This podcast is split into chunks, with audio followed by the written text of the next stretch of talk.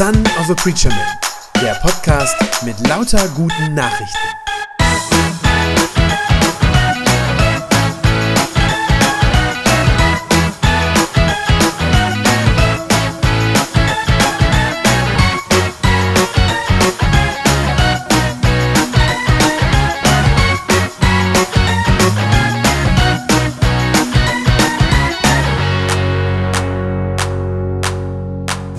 Heute wieder in eine neue Reihe. Ich habe es am Anfang des Gottesdienstes schon gesagt. Wir werden uns sieben Gottesdienste lang mit einem relativ kurzen Abschnitt aus dem Epheserbrief beschäftigen, den, den ihr gerade gehört habt. Epheser 6, Verse 10 bis 20.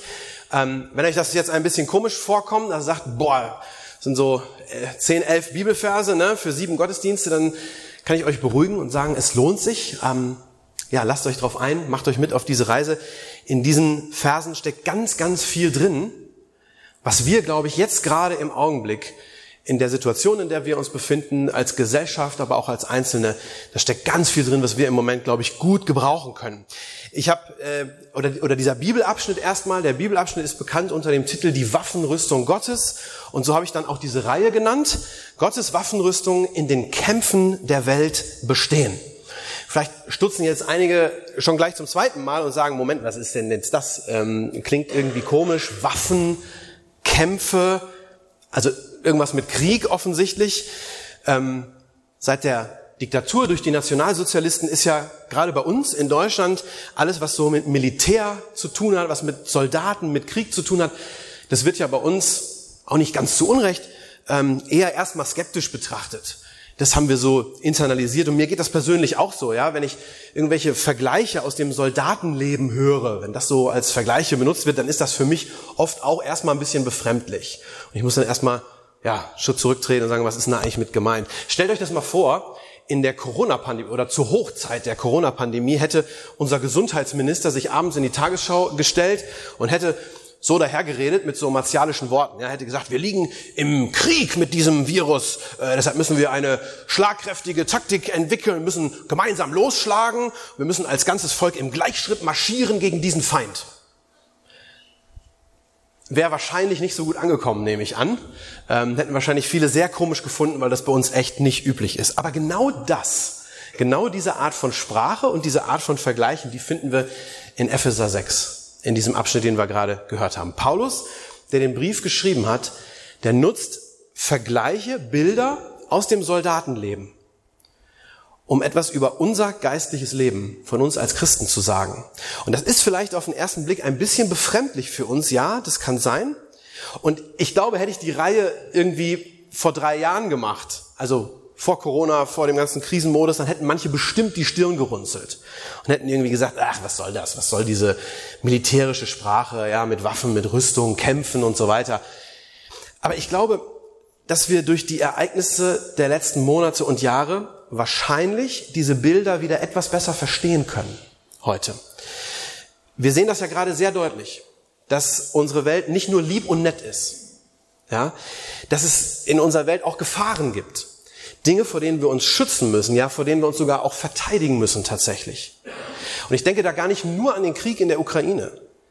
Äh, auch Corona und auch viele, viele andere Krisen kann man ja durchaus so verstehen, ja, kann man als Kampf verstehen, äh, in dem wir irgendwie bestehen müssen, den wir kämpfen müssen, den wir gewinnen müssen glaube, wir haben das in den letzten zweieinhalb Jahren, spätestens in den letzten zweieinhalb Jahren, so als ganze Gesellschaft, also nicht nur individuell, der Einzelne für sich, sondern als ganze Gesellschaft haben wir das neu erlebt.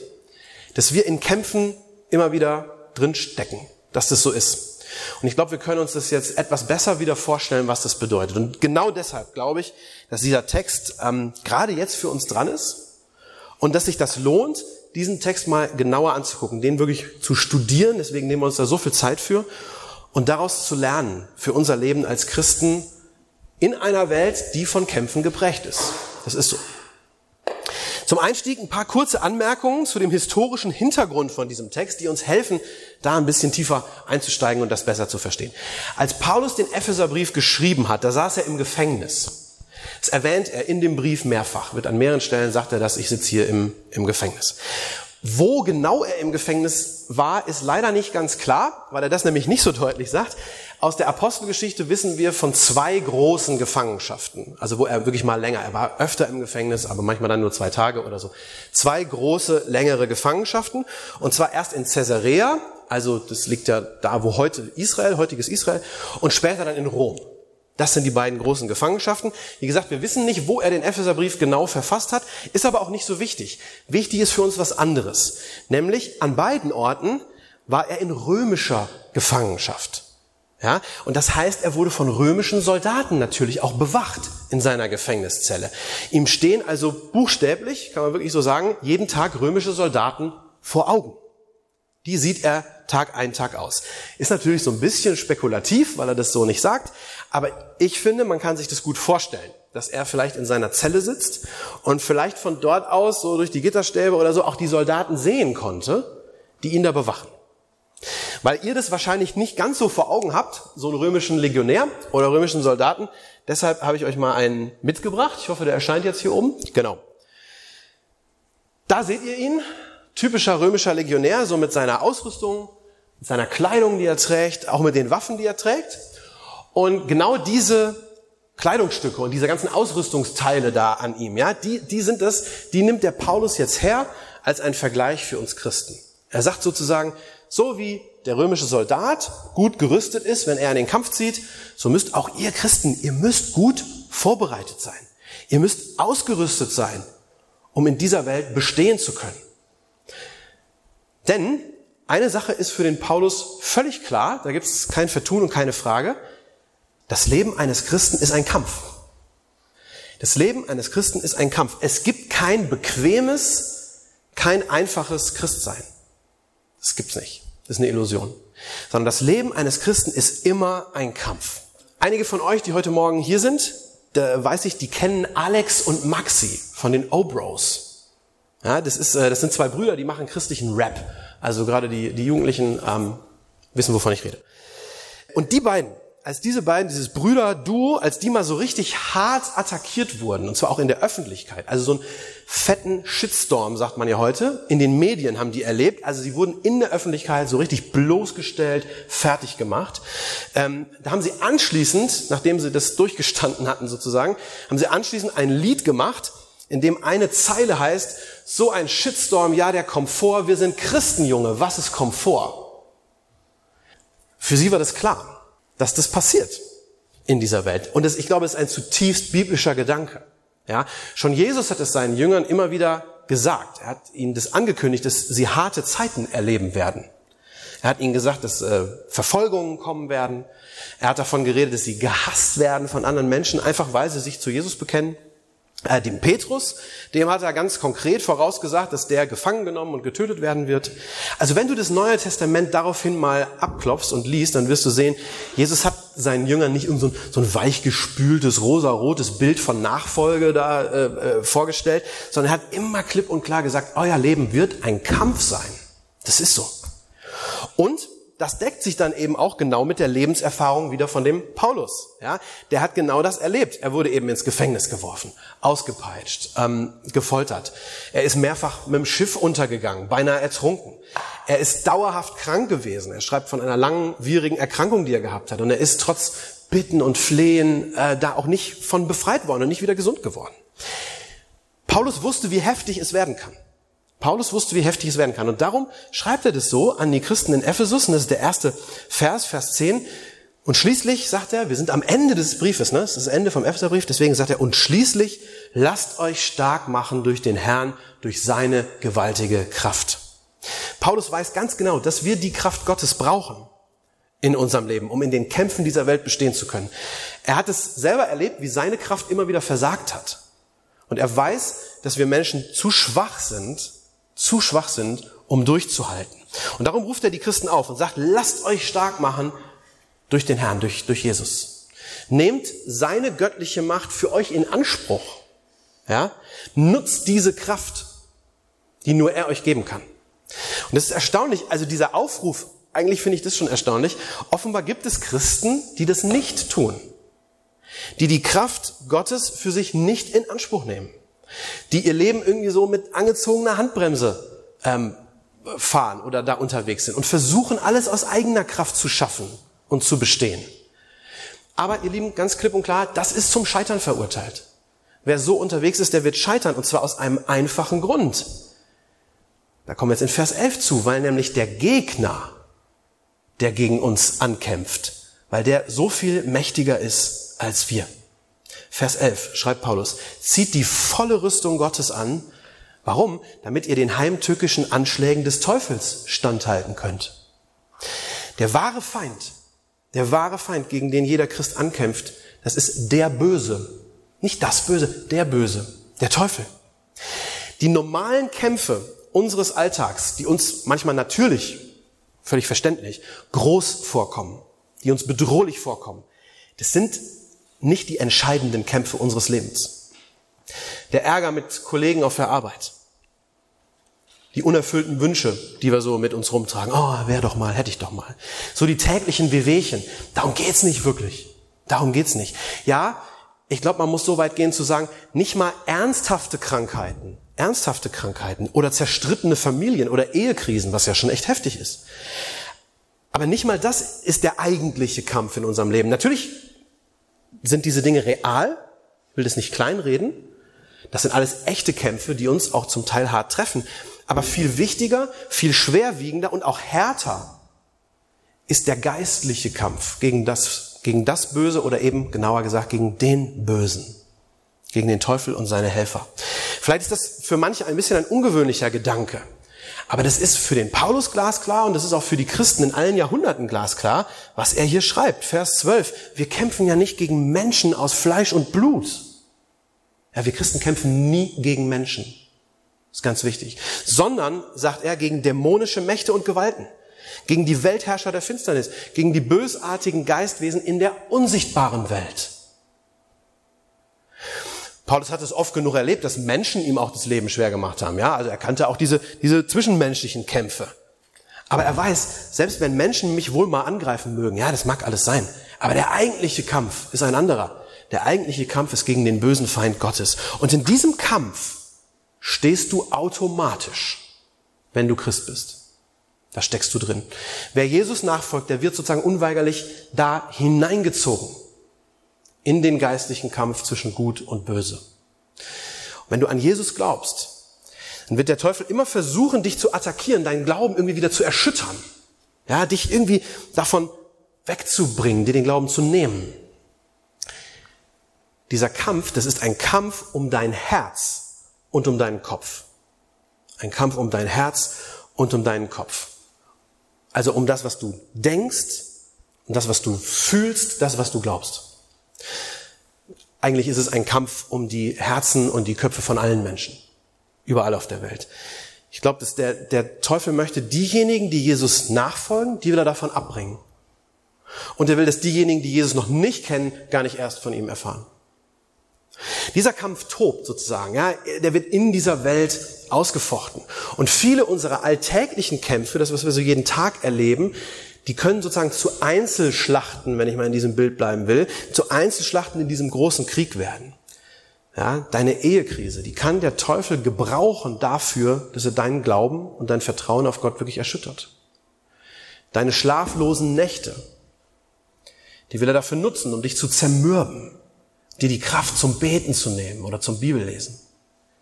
Deine Krankheit, die kann, ich sage nicht, dass es sein muss, aber die kann der Teufel zu einer Attacke machen, um dein Gottvertrauen zu zerstören. Du sagst, oh, was soll das hier alles? Selbst wenn die Sache an sich, also das, was du durchmachst, selbst wenn die Sache an sich vielleicht was ganz normal weltliches ist, eine Erkrankung ist erstmal was Normales, aber trotzdem wird der Teufel versuchen, ob er das nicht irgendwie nutzen kann, ob er damit nicht irgendwie deinen Glauben ja, untergraben und erschüttern kann. In diesem Kampf steht jeder Christ. Und in diesem Kampf, sagt der Paulus jetzt, da sind wir vollkommen schutzlos. Wir haben keine Chance. Wir haben keine Chance aus eigener Kraft gegen diesen, in diesem Kampf zu bestehen, denn wie willst du denn gegen den Teufel ankämpfen? Wie, wie soll das gehen? Ja, womit denn? Es sei denn, es sei denn eben, du hast geistliche Waffen für diesen geistlichen Kampf. Und deshalb schreibt der Paulus weiter, Vers 13, greift darum zu den Waffen Gottes damit ihr standhalten könnt, wenn der böse Tag kommt. Also wenn irgendwas dich angreift. Und damit ihr dann, wenn ihr alles erledigt habt, noch steht. Finde ich ein tolles Bild, damit ihr hinterher noch steht. Also mit anderen Worten, ihr werdet Angriffe erleben, es werden böse Tage kommen und damit ihr dann durchhaltet, braucht ihr sozusagen übernatürlichen Schutz und übernatürliche Waffen. Welche das sind und was Gott uns zu unserem Schutz gibt, das sind genau die Dinge, die der Paulus dann so im Einzelnen aufzählt. Insgesamt sechs Stück nennt er da, plus ganz am Ende eine Superwaffe sozusagen. Deswegen sieben Gottesdienste für diese Reihe. Und wir werden uns diese Dinge, diese sechs plus eins, die werden wir uns nacheinander anschauen und werden versuchen, was da in diesen Bildern drin steckt. Das sind, wie gesagt, immer dran denken, das sind alles Bilder, das sind Vergleiche. Aber wir werden versuchen, das, was er uns da sagen will, das möglichst konkret auf unser Leben anzuwenden. Das erste Ausrüstungsteil, das schaffen wir heute noch und alle anderen kommen dann in den nächsten Predigten. Das erste Ausrüstungsteil, das ist der Gürtel des Soldaten. Ich habe mich erst gefragt, warum das eigentlich? Warum fängt Paulus beim Gürtel ausgerechnet an? Ja, ich glaube, das hat zwei Gründe. Zum einen hält so ein Gürtel alles zusammen. Ja, besonders müsst ihr euch vorstellen, damals hatte man oft äh, eher lange Gewänder an, also Hosen gab es zwar, aber waren nicht so die Regel. Also gerade wenn man so lange Kleider, lange Gewänder anhat, dann ist das wichtig. Gerade dann braucht man den Gürtel, damit nicht irgendwie alles so lose runterhängt. Und äh, ja, dann legt man den Gürtel um, damit alles in Form kommt und zusammenbleibt. Zudem war der Gürtel auch damals, gerade bei den Legionären, äh, schon das Teil, an dem andere Dinge befestigt und aufgehängt wurden. Ja, also Dolch, Schwert und so weiter. So einiges hing da dran. Ähm, der Gürtel ist sozusagen, man könnte sagen, ein tragendes Element. Ja, der Gürtel ist ein tragendes Element. Zum anderen, das ist der zweite Grund, warum Paulus damit startet, ist der typische Gürtel der römischen Legionäre aber auch was ganz, ganz Besonderes. Ich habe euch den mal hier mitgebracht. Ist nicht einfach ein normaler Ledergürtel, wie ich den trage, sondern schaut mal, wie reich verziert der ist, ja, wie, wie edel der gemacht ist. Das ist extrem auffällig. Das ist ein echter Hingucker dieser Gürtel, ja, mit diesen Metallplättchen überall. Ähm, das war was ganz Besonderes. Ich habe gelesen, der Gürtel war damals das Schmuckstück eines jeden Soldaten.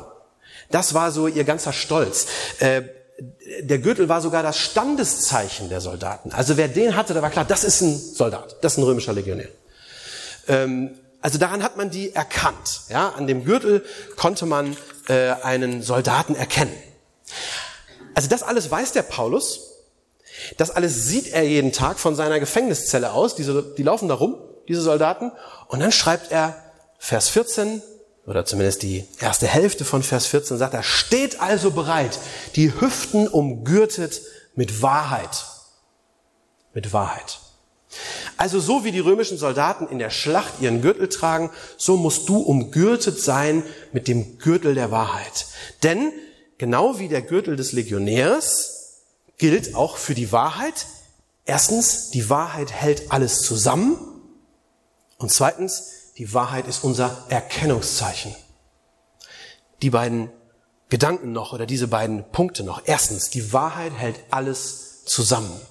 Heute ist das ja eher Mainstream zu sagen, ach, es gibt doch gar keine Wahrheit, also jedenfalls äh, nicht eine eindeutige Wahrheit, also die jetzt für alle Menschen gleich wäre. Stattdessen gibt es so dieses, ja, meine Wahrheit, ne, deine Wahrheit.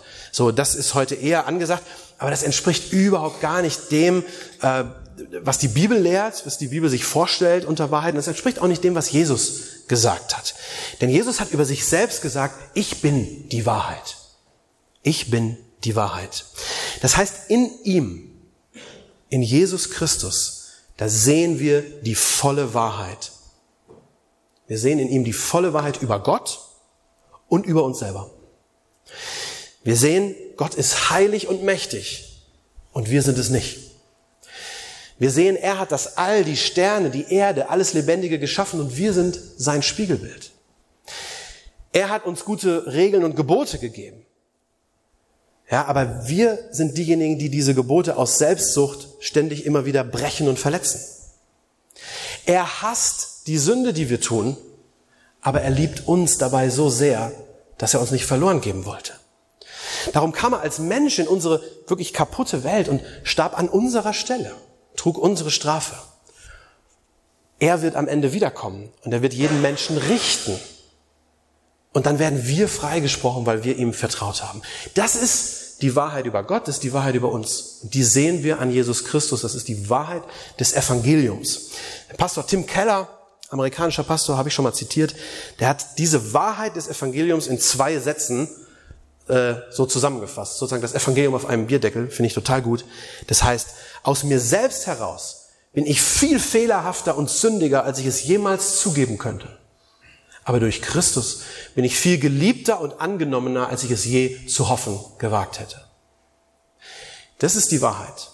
Das ist die Wahrheit über jeden Menschen, der je gelebt hat, der heute lebt, der in Zukunft noch leben wird. Und diese Wahrheit gilt in alle Ewigkeit. Diese Wahrheit ist es, diese, dieses Wissen, die müssen wir uns umbinden wie einen Gürtel, wenn wir nicht wollen, dass alles auseinanderfällt, dass unser Glaube auseinanderfällt. Ja, denk immer daran, du stehst in einem Kampf um dein Herz und deinen Kopf, dein Fühlen und dein Denken. Und wenn der Teufel dir diese moderne, sehr angesagte Lehre einflüstern will, nicht dieses du, du bist toll, du bist doch ein, ein guter Mensch, du, du brauchst doch keinen Erlöser. Ja, du brauchst doch niemanden, der da blutig für dich stirbt. Das doch, lass diese grässliche, archaische Lehre, lass das doch fahren, genieß doch einfach dein Leben. Doch alles gut.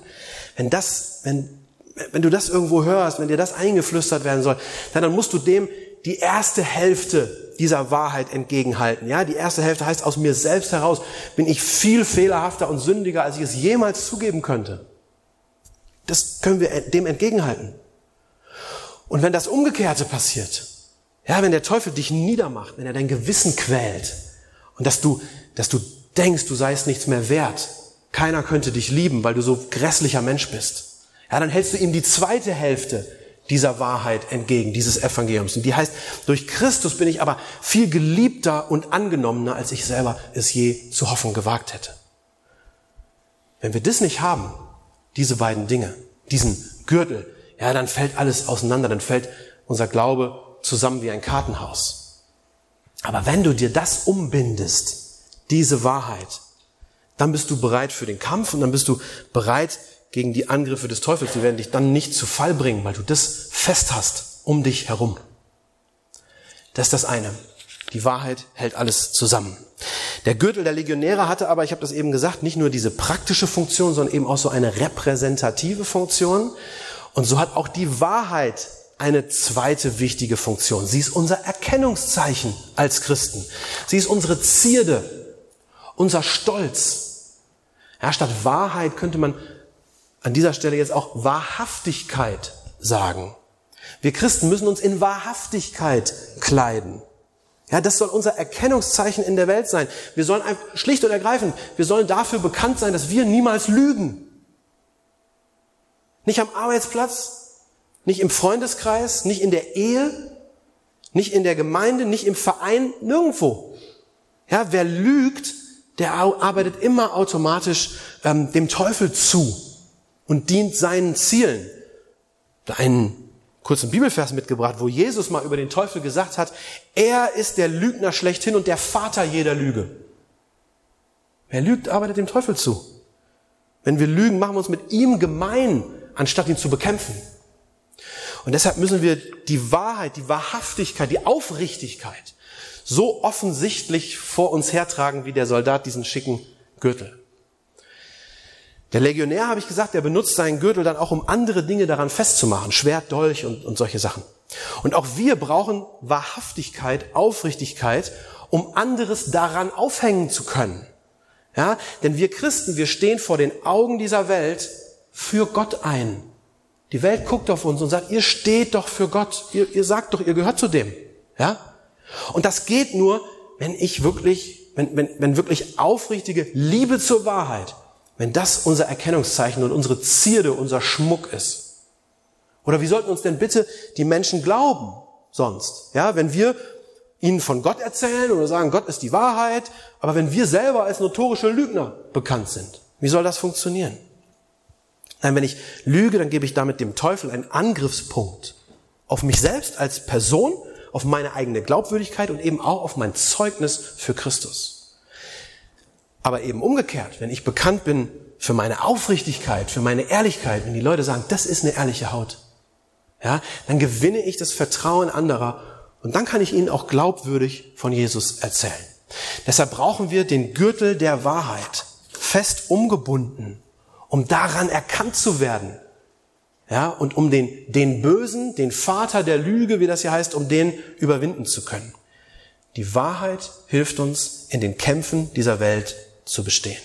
Sowohl die ewige Wahrheit des Evangeliums, ja, dass ich weiß, ich bin ein Sünder, aber ich bin so tief geliebt, das ist das eine, aber eben auch meine Wahrhaftigkeit, meine Aufrichtigkeit anderen Menschen gegenüber. Das müssen wir uns umlegen wie einen Gürtel. Soweit für heute. Das ist das erste Ausrüstungsstück des Soldaten. In zwei, Wach, äh, in zwei Wochen, in zwei Wochen geht's weiter. Dann schauen wir, was es mit dem Brustpanzer der Gerechtigkeit auf sich hat. Das wird das nächste Teil sein. Bis dahin wünsche ich euch das von ganzem Herzen, dass ihr die Kraft Gottes, ja, dass ihr die in eurem Leben spürt, dass ihr immer besser lernt, diese Waffen, die Gott uns zur Verfügung stellt, damit wir uns schützen können, dass ihr lernt, die immer besser zu gebrauchen. Amen. Das war eine gute Nachricht vom Son of a Preacher Man. Wenn sie deinen Glauben gestärkt hat, dann abonnier doch einfach meinen Podcast bei Spotify, iTunes oder podcast.de und gib mir ein Like auf Facebook. Ich hoffe, du hörst mal wieder rein. Gott segne dich und bis bald.